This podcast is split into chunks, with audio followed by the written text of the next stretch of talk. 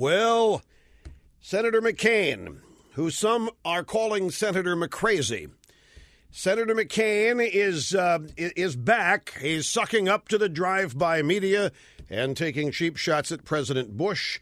He was in Ohio yesterday campaigning for and with Senator Mike DeWine, said this at a news conference. I think one of the biggest mistakes we made was underestimating the size of the task and the sacrifice that would be required. Stuff happens, mission accomplished, last throws, few dead enders. I'm more familiar with those statements than anyone else because it grieves me so much that we have not told the American people how tough and difficult this task would be. I'm going to go back. I have a quote here from President Bush on April 28th of 2003. May I read that quote to you? Iraq can be an example of peace and prosperity and freedom to the entire Middle East. It will be a hard journey, but at every step of the way, Iraq will have a steady friend in the American people. I am not aware of the president. I'm not aware of myself ever thinking this was going to be a cakewalk. And I'm not aware of the administration making the case. I think that mission accomplished banner on board the aircraft carrier, some could say that was misleading, but the mission at that time was accomplished. That was getting rid of Saddam.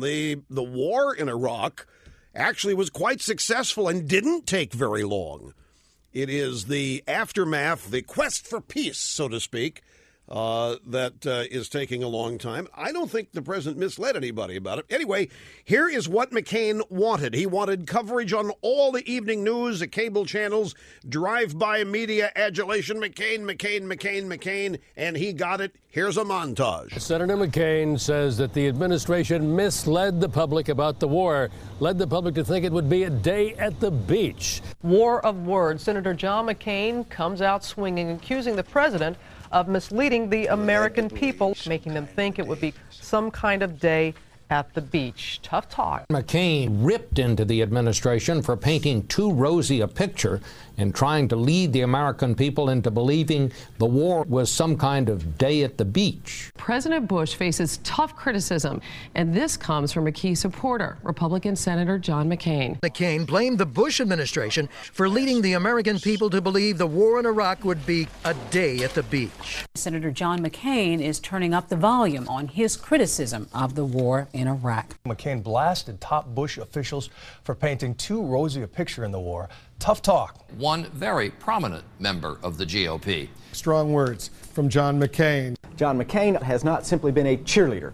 He has told people a lot more of the truth. Senator John McCain hit the administration hard. Could it be a revival of the Straight Talk Express? Oh, that was our old friend Claire Shipman at ABC, panting away. Are we going to get the Straight Talk Express back? This is why Senator McCain is going to have trouble in the Republican primaries. He is appealing to the base instincts of the drive-by media.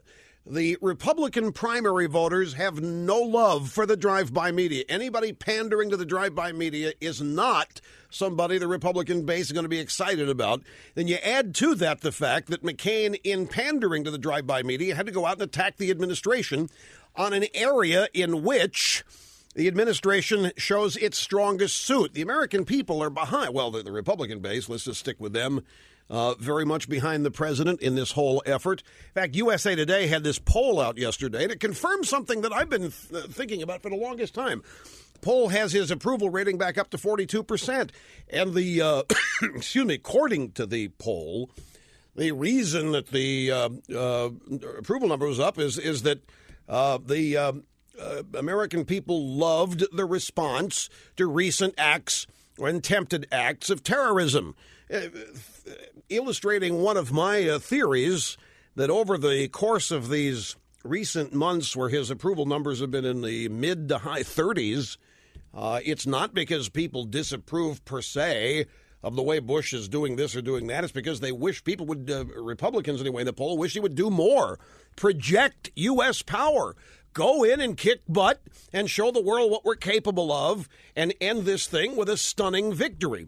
And with the poll shooting up to over 40%, 42% in USA Today, I think that view tends to be validated. Now, in all fairness, and I want to mention this to you in conjunction with Senator McCain's pandering to the drive-by media and criticizing this administration for its words about the war in Iraq. ABC last night had a very rare positive report on ABC's World News Tonight. Charles Gibson reported encouraging news from Baghdad. The decision was made to redeploy thousands of U.S. troops from the Baghdad area from other areas of Iraq to secure the city and reduce the number of daily attacks. Well, the numbers are preliminary, but it seems to be working. After 2 weeks, Iraqi authorities say that the number of violent attacks has gone down by 30%.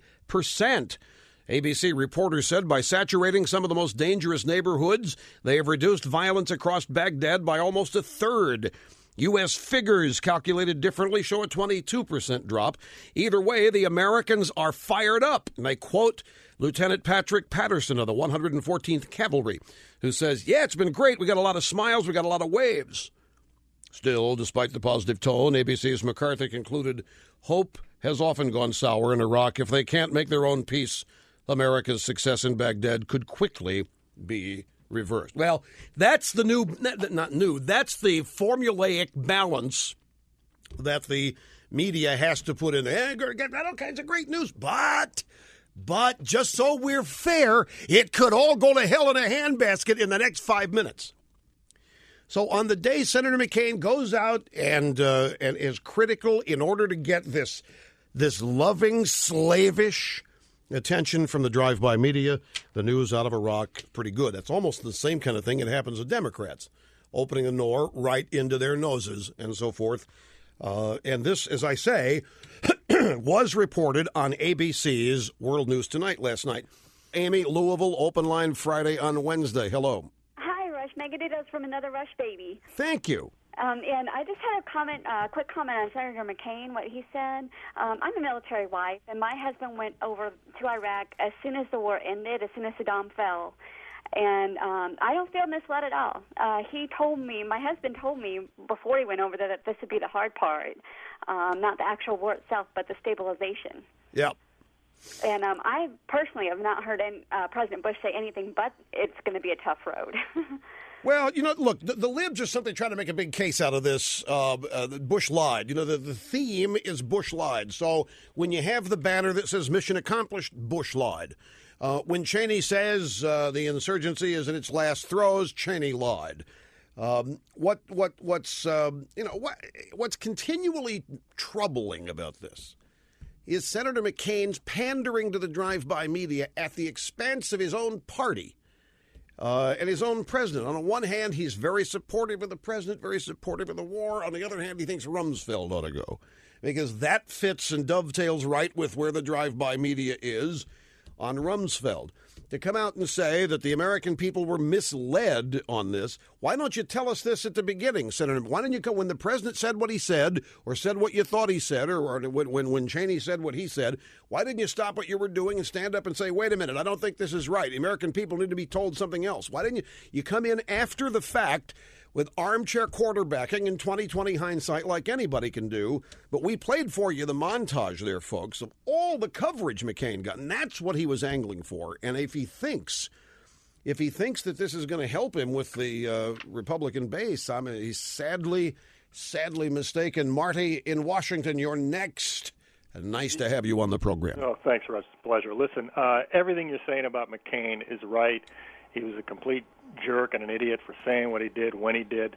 But, you know, now that the elephant's on the table, I have felt this way for a long time. I mean, since I saw those buildings, you know, 5 years ago go down on the TV set, is that I did not understand why in the ensuing days and in the past 5 years the president hasn't beat the living daylights out of this to tell people this is going to be hard. It just hasn't come across, and I don't know if the fault's his. I think it is to a great degree, or certainly, as you point out, the media's, traditional media's got its own template on this thing. But, I mean, this is why Democrats are so much smarter than Republicans. Their PR thing, they always prepare you for the worst. This is going to have to be a horrible sacrifice. And if If Bush had done that when he had the political capital 5 years in the last 5 years and just hammered that home over and over again, and how desperately we need for our security to have a democracy in Iraq, I don't think he'd be having the poll numbers that he does. And I, again, you know, McCain was an idiot for doing it, but he's just saying something that probably everybody in the Republican Party knows. Well,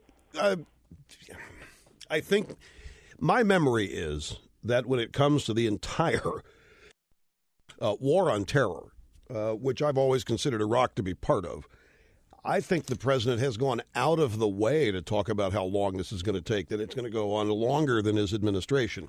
Now, if you separate the two and think Iraq is different, which is what many of the president's opponents do, and say it's just an isolated little campaign over there that has no relationship to the war on terror, then you could say, yeah, the president has come out and specifically said, he has a couple times. I gave you one quote from 2003 where he said it's going to be hard. It's not that he hasn't said it. Your point is he hasn't said it enough.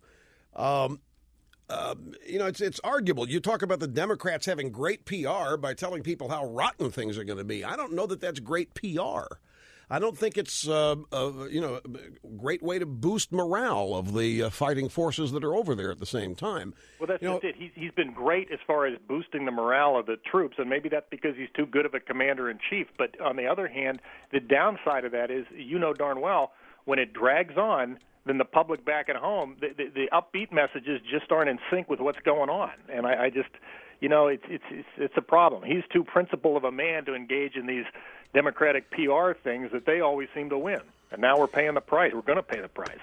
Well, are they winning? On what basis are you saying they're winning? Polling data? Well, I'm just polling data. That's all. Yeah, I wait till November to see if they're winning. I reject that. I don't think they're winning. I think that is part of the mindset that many conservatives had, that for 40 years the Democrats always seem to be outsmarting us. They always seem to be a couple steps ahead of us. Their PR always seemed to be brilliant and coordinated and organized. I think they're not winning elections these days. That party is falling apart, whether anybody wants to admit it or not.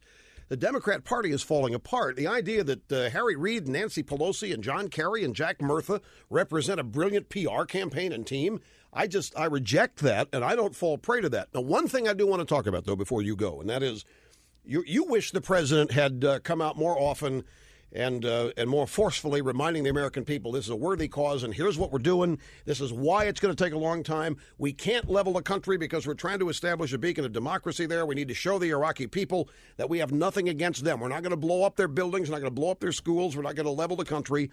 And thus, it's going to take a long time. We're battling a number of insurgencies and so forth, terrorist actions. And it's a new kind of warfare. I would love for that to have happened as well. But more than that, I would have loved a really true American projection of power. Had there been a true American projection of power, had there really been shock and awe, I think the American people would have a little bit more understanding or patience for this than apparently the polls say that they have. I'm glad you called, Marty. Thanks much.